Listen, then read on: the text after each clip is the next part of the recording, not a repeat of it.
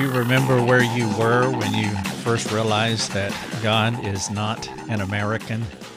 A shocking idea. Some people do not know that. Some Christians do not know that. And maybe, you know, maybe this is like telling someone that there is no Santa Claus, but I have to do it. I have to break the news to you. God is not an American. He he transcends America. He transcends all countries. He transcends this world in which we live upon. That means he is higher than, greater than, superior than. Think about it just for a moment. What if God is not an American and his primary concern is not to keep us from having first world problems? Is it possible that the Lord has another plan than our pursuit of happiness that may be that may not be according to each person's unique desire to have their lives their way. Sometimes we can fall asleep at the wheel and the Lord brings a correction into our lives that reminds us where our focus should be. It is in those moments of challenge that we finally realize that God is not an American. Welcome to the podcast. You're listening to Your Daily Drive. I am Rick Thomas. I'm glad that you are listening to this podcast. So glad. Please share the podcast with 1,000 of your closest friends, and that would be amazing. We want more people to uh, be exposed to our content. We we want we want to cooperate with the Lord with what He is doing in people's lives, and and so there's there's a process for that. We need your help. We need for you to share our resources. They are free. They are available. They are accessible. If you have the internet, I am doing this podcast during the coronavirus of 2020. It is ongoing and unending as of this point. This podcast I'm doing on April the 9th of 2020, and we don't have an end date. And so, well, two things. One, you have time. Most of you are sheltering in place, which means you are at home. And so I would appreciate it if you would share uh, this link to this article, the podcast, with a couple of your friends. It doesn't have to be 1,000 of them, and you can put it on Facebook as well. And and I would just greatly I greatly appreciate it. But the second thing is is the coronavirus. Uh, I have talked to a bunch of people over the over the past few weeks, and all of them are humble. All of them are self-aware. All of them they love the Lord, and they realize that you know what we have been living a very good life in America. It's not that they didn't realize that before. It's not that they have that they presumed against America. Maybe some of, well, maybe we have to a degree. We have just taken a few things for granted and we have fallen asleep at the wheel to a degree, but we have always known that this is a fantastic place to live. And I, I, guess in our heart of hearts, we also knew that the bubble was going to burst at at some point. It can't go on this way because the Bible is clear. We've been talking about the end times probably for 2,000 years, but in my lifetime, we've been talking about the end times for my entire life. And so I can say definitively that we have been talking about the end times for over 60 years, but it's been much longer than that. And so in our heart of hearts, we have always known that we are we have been riding a wonderful wave, and we're grateful for that. But we are also aware at this juncture in our lives, at this specific season, that the Lord is making a correction. Things are changing, and I can't even I can't even begin to explain, especially for those of you who are listening, assuming you're listening to this podcast, you know, 5, 10, 15, 20 years later, it would be like me talking 20 years ago about about 9/11. Uh, I could explain it then as I was uh, going through it from a distance as I was watching it uh, on television. I could explain it then, but 20 years later, for those of you who weren't even born at that time, it's hard to relate to. but you can relate to what we're going through now. We're going through an incredible time that has changed dramatically just in four weeks. I'm talking about four weeks. It's almost like it's almost like a light switch going from on to off. We were riding high with our economy. People were doing better than they had ever done before in the history of this country. And of course, with the history of this country, it also implies the history of the world as poverty was is, is going down and wealth is going up and, and technology in the health uh, in the in the health sphere is is better than it's ever been. And so we're learning how to take care of our ourselves better than we ever have. And then all of a sudden the light it just turns off. And that's that's a literal metaphor because it changed so radically. And in four weeks, our our unemployment has skyrocketed over 30 million. It's growing. I don't know what the latest numbers are, but 30 million. It's never been this way in the history of our country. And I'm talking about the Great Depression that began in 1929. The unemployment rate today is higher than it was during the Great depression and it is, is a ph- phenomenal thing for this to happen in four weeks. So there is no question that we are going through some kind of correction and there is no question that god is not an american. And now our first world problems are really different. It used to be slow internet.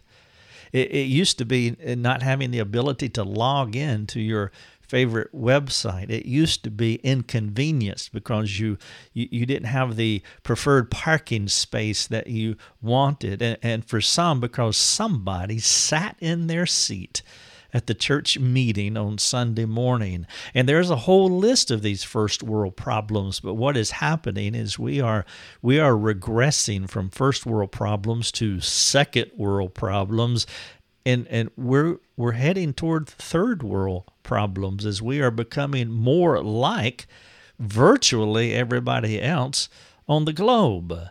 And so this is a significant time for us to to think about to to and I know I know that you're doing that already, but to continue to do that. Now when I talk about in fact the title of the podcast I I didn't share or didn't tell you and the article you probably you've already surmised. But the title of it is When You Finally Realize That God is Not an American. Now, I'm not anti American at all. I love America. I, I love the benefits of America. I love living in this country. I don't want to live in any other country. This is an amazing country. It has, even with all of our problems, this is the country where we all want to live, and it's where so many others want to live as well. Uh, it's, it's a good country and, and I love it. And so I'm not poo pooing America at all. But it is important that we adjust our thinking every now and again and, and just reclarify, recalibrate our minds. And the way that I am positioning that concept in this podcast is I am saying that God is not, is not an American. Sometimes God's ways are not not easy to discern, and we're all struggling with that right now. And you know the text, Isaiah 55, 8 and 9. Isaiah said, My for my thoughts are quoting God, for my thoughts are not your thoughts, neither are my ways uh, your ways, declares the Lord, for as the heavens are higher than the earth, this is this transcending thing and so he's given us a, a physical illustration to know why his thoughts are not our thoughts. He, he, he, for his, for as the heavens are higher than the earth, so are my, my ways higher than yours, and my thoughts than your thoughts. You are finite. I am sovereign. I transcend. Our thoughts and desires are not always in line with His, and that's the bottom line. And this is what I want you to examine, for many of you to re examine uh, during this season or whatever season that you are in whenever you are listening to this podcast. A sovereign being will always function from a macro perspective that encompasses the eternal, the eternal past, our current present and the eternal future flawlessly. That's how he sees his created beings, well, you and me, we're not like that. Our view is no farther than the horizon that is before us or today's to do list. That's about all that we can see. I remember when I was a kid and back in the 1960s, uh, there was this innovative dude who had an airplane and he flew all over the county and he uh, took aerial uh, shots of of pe- people's property, something that none of us were able to do because nobody was in a plane. Not where I lived. Nobody flew in planes back then. Uh, we weren't part of that group. And then he went around to all of the homes, knocked on doors, and he showed. Uh, these these eight by eleven photographs of, of properties, our property, and my grandmother bought one of those uh, pictures and, and put it in a frame and put it on her wall. And the thing that I remember is before I ever saw that aerial view of her property, uh, she was a uh, a gardener, uh, and I'm talking about fields, not just some square foot gardening. They had fields that required tractors. Uh, but one of her fields, one of her huge gardens, we used to play in when we were kids, and and several of the rows were corn rows, and and there were several rows of corn stalks, and those stalks grew tall and we were little kids and we would get in the cornfield. And when you got in the cornfield as little kids you couldn't see to the left or the right and you couldn't see from one end to the other. And if you let you let your mind go you could become scared because you could get lost in her cornfields. They were that large. And then when the aerial photo, photographer came through uh, with this picture of my grandmother's property, and I, I saw it from an aerial view, and I thought that cornfield's not that big. It was just a different perspective from up in the sky. You could see one end from the other, but as a little punk kid running around in a cornfield tearing up grandmother's corn stalks, well, I remember a time or two where I was a little anxious because I got lost in there. And that's the way it is as we live with a sovereign. We don't understand our past correctly, and we can't see into the future the right way. What we think we want is not always what we need. There are times in our lives where the thing that seems and feels so right will end in disappointment, even though we don't even know it at the time of wanting it. And you have been on the front end of, of some decisions in your life and big decisions, and it just felt right. But then as you look back now, as you stare at the rearview mirror, you see that, well, you know, uh, I have more clarity now, and and I, I, get that you know when people write in on our community forums and they ask questions, and sometimes uh, someone will say, "Oh, if I just had known this when I was 20," I agree.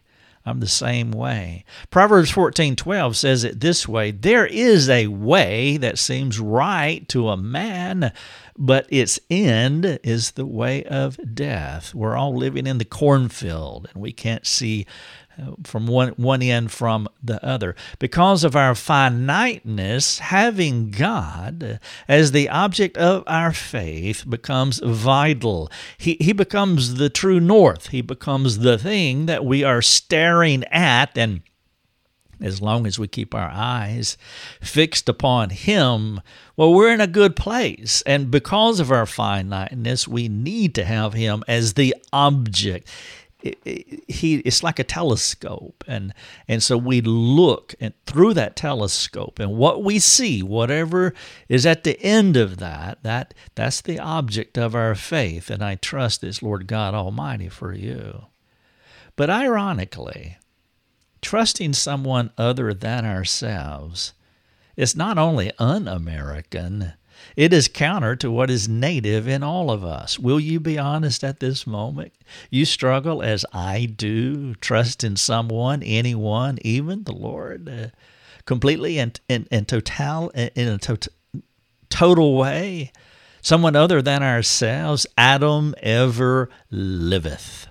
And our Adamic natures recoil at the thought of depending on someone other than ourselves. You see, here's the reason why. Think about this our sense of justice, our sense of protection, our sense of fairness.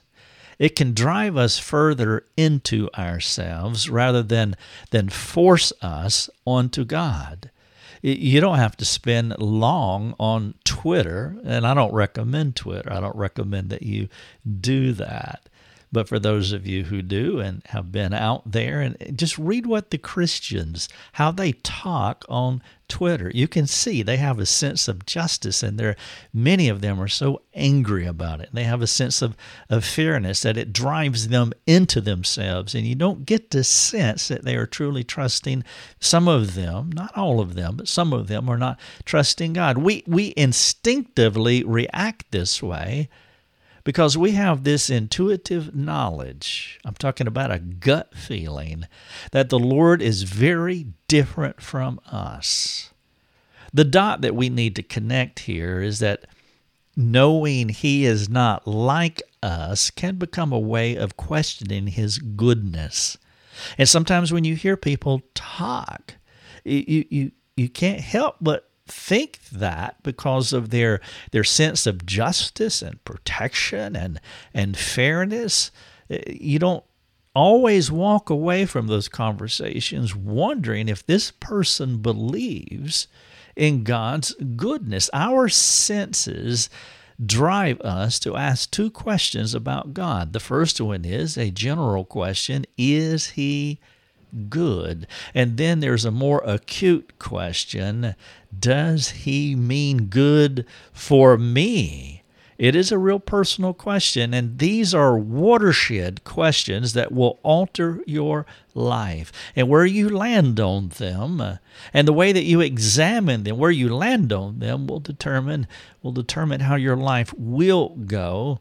And the way that you examine them is by by thinking about how your life, your circumstances, what is going on with you as you process all of that, do, do you, are you settled on this idea? No, God is good to me, and God has good intentions for me, like what Joseph said in 5020 of Genesis. Yeah, there's evil here, there's unfairness here. I have a sense of justice, I have a desire to protect myself. I'm speaking for Joseph here. Uh, I don't know if he said it this way. I have a sense of fairness.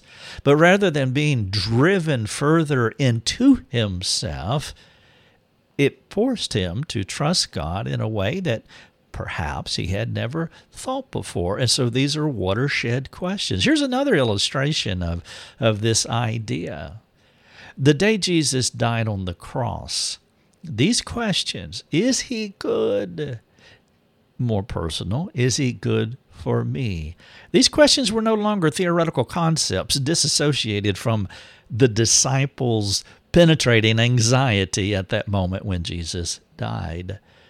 They were riveting realities.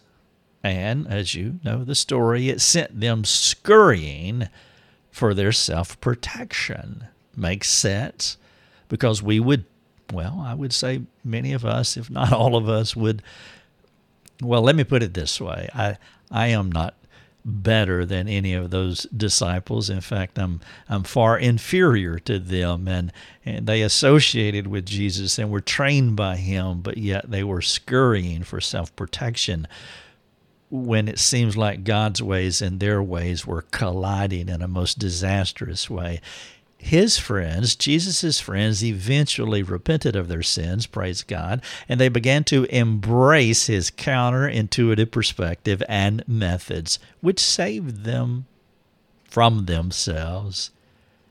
There's a salvation that lands us in heaven, and we, we know that. But there is an can I say it this way? There's an earthly salvation that practically redeems us from ourselves. The disciples started living a post resurrection life of faith. It was a very un American path. Perhaps these, I want to, I want to share with you three lists just three little short lists. And, and I trust that they will aid you in thinking about the concepts that I'm communicating with you. The first list is a few things that all Christians want. Now, this is not an exhaustive list. You can add to it. It is an abbreviated version of some of the things that you want, and most definitely some of the things that I want. I'll use the pronoun we because we desire these things. Here are four things that we want we want eternal life, right? Number two, we want someone to declare us not guilty. The Bible word for this is justified. We want someone to slam the gavel down and, and just yell across the courtroom and say, You are you are not guilty. We want eternal life and we want someone to declare us not guilty. Number 3, we want we want someone to clothe us in in righteousness. We feel this internal awkwardness in our own souls and and we we we feel this this this internal sense of of immorality and just not quite right. And it would be it would be a blessing to be clothed in righteousness, to wake up in our right mind, to, to, to come out of our stupor and walk down a right path and live a, a moral life. We want to have eternal life. We want someone to declare us not guilty. We want someone to clothe us in righteousness. We, and number four, we, we hope to experience freedom from shame. That's that internal awkwardness, not comfortable in our own in our own skin, and to have our shame just remove this Adamic shame that comes with with the package when we are born the first time. Now you can add to this list. It's an abbreviated list. But these are concepts, these are realities that Christians want. Now I want to give you a second list. And this list reveals the cost of these things that we want. As you listen to this list, I want you to think about the price for these things. And I, want you to, to ask the Lord to help you to grow in gratitude for his incredible sacrifice. Now, maybe you are a wonderfully grateful person already, but we can always add an inch or two to our gratitude. And so I, I trust that you will be able to do that. You see, the things that we want, these desires, like the four that I have listed, these are benefits of being a Christian. They were not free. They cost Christ more than we could ever imagine. So here they are. This is the second list that reveals the cost of these things that we have received. Number one, Jesus gave us gave his life so we could have eternal life. Number two, Jesus drank the Father's wrath so we could be not guilty or justified in the court of law. Number three, Jesus became naked for us to, to be clothed, to clothe us in his righteousness and alien righteousness that we have that we have received. Number 4, Jesus was accused instead of us so we would be free from shame. As you can see, to get all of these good things, Jesus had to do hard things. Christ is our example who lays out a path for us to walk. The guarantee is that if, if we take up our crosses, yours and you take yours, I take mine, and though the journey is hard, the result is beyond our wildest dreams. Jesus said it this way in Matthew 16. He, he told his disciples, quote, If anyone would come after me, let him deny himself and take up his cross and follow me. For whoever would save his life will lose it, but whoever loses his life for my sake will find it. For what will it profit a man if he gains the whole world and forfeits his soul? Or what shall a man give in return for his soul? I'm talking about the way of the cross. Now, here comes the hard part. What is most vital to you? Health, wealth, other American benefits that are most certainly attainable from a prosperous country? I'm not suggesting that you should pray for sickness or financial reversals. Honestly, may you live a long life. May you become wealthy, especially if it leads to generosity. I, I don't think that having fitness or financial goals are wrong. And so I'm not that person. More power to you.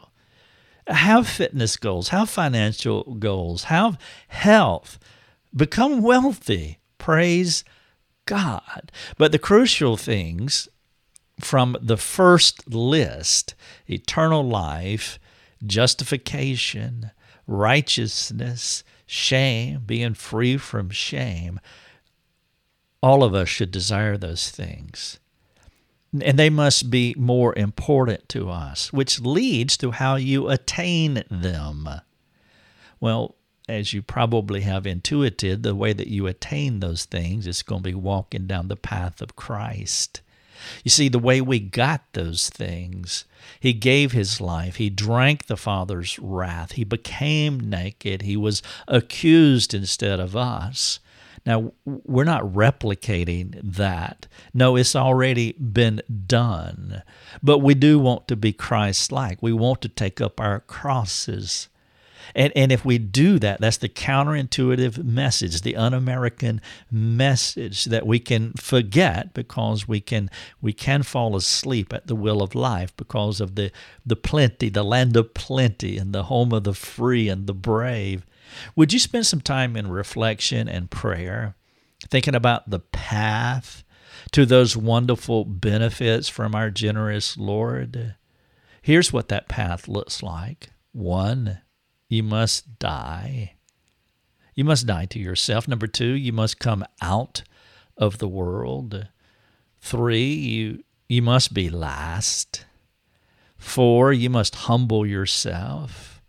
Now, you, you can you can add to this list as well. I'm just giving you an idea of the counterintuitive nature of, of the way of God and the way of Christ. Mark 8 is very similar to Matthew 16. Jesus said, For what does it profit a man to gain the whole world and forfeit his soul? For what can a man give in return for his soul?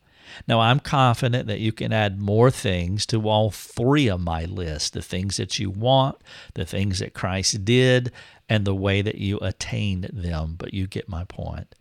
The primary question for you to answer, at least to begin with, is what do you want? What is most essential to you? I trust that Christ is your highest prize. And so I have two quick questions to you. There's more actually here in the call to action, but uh, I want to ask two specifically. The first one is Have you experienced the Savior through regeneration? The imperative that Jesus gave to Nicodemus was, You must be born again. And so, my question to you, have you? That is the entry level position into Christianity. Has the Lord imposed himself into your life and regenerated your soul? That's what I'm asking. That's essential to have to experience these wonderful benefits from sovereign God. Number two, are you getting what you want out of life? Will you spend time thinking about what you want, what you have? And how those things line up with the big idea of this podcast, which is Christ who is the best prize. Now again, the best prize. And and I'm again, I'm not against our land of plenty and, and the prosperity and the benefits of, of living in this wonderful country. But God has given us a a correction here and we really want to use this time in the most redemptive way.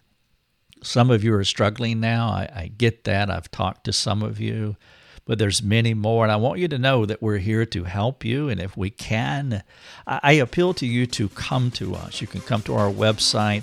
We have free forums. You can jump on and just ask your question. People have been doing that today. They do that regularly, and it would be our joy to serve you. Thank you for listening to the podcast. Your Daily Drive is a production of rickthomas.net, a global community that is seeking to live more productive and inspiring lives. If you'd like to learn more about our community, please go to rickthomas.net.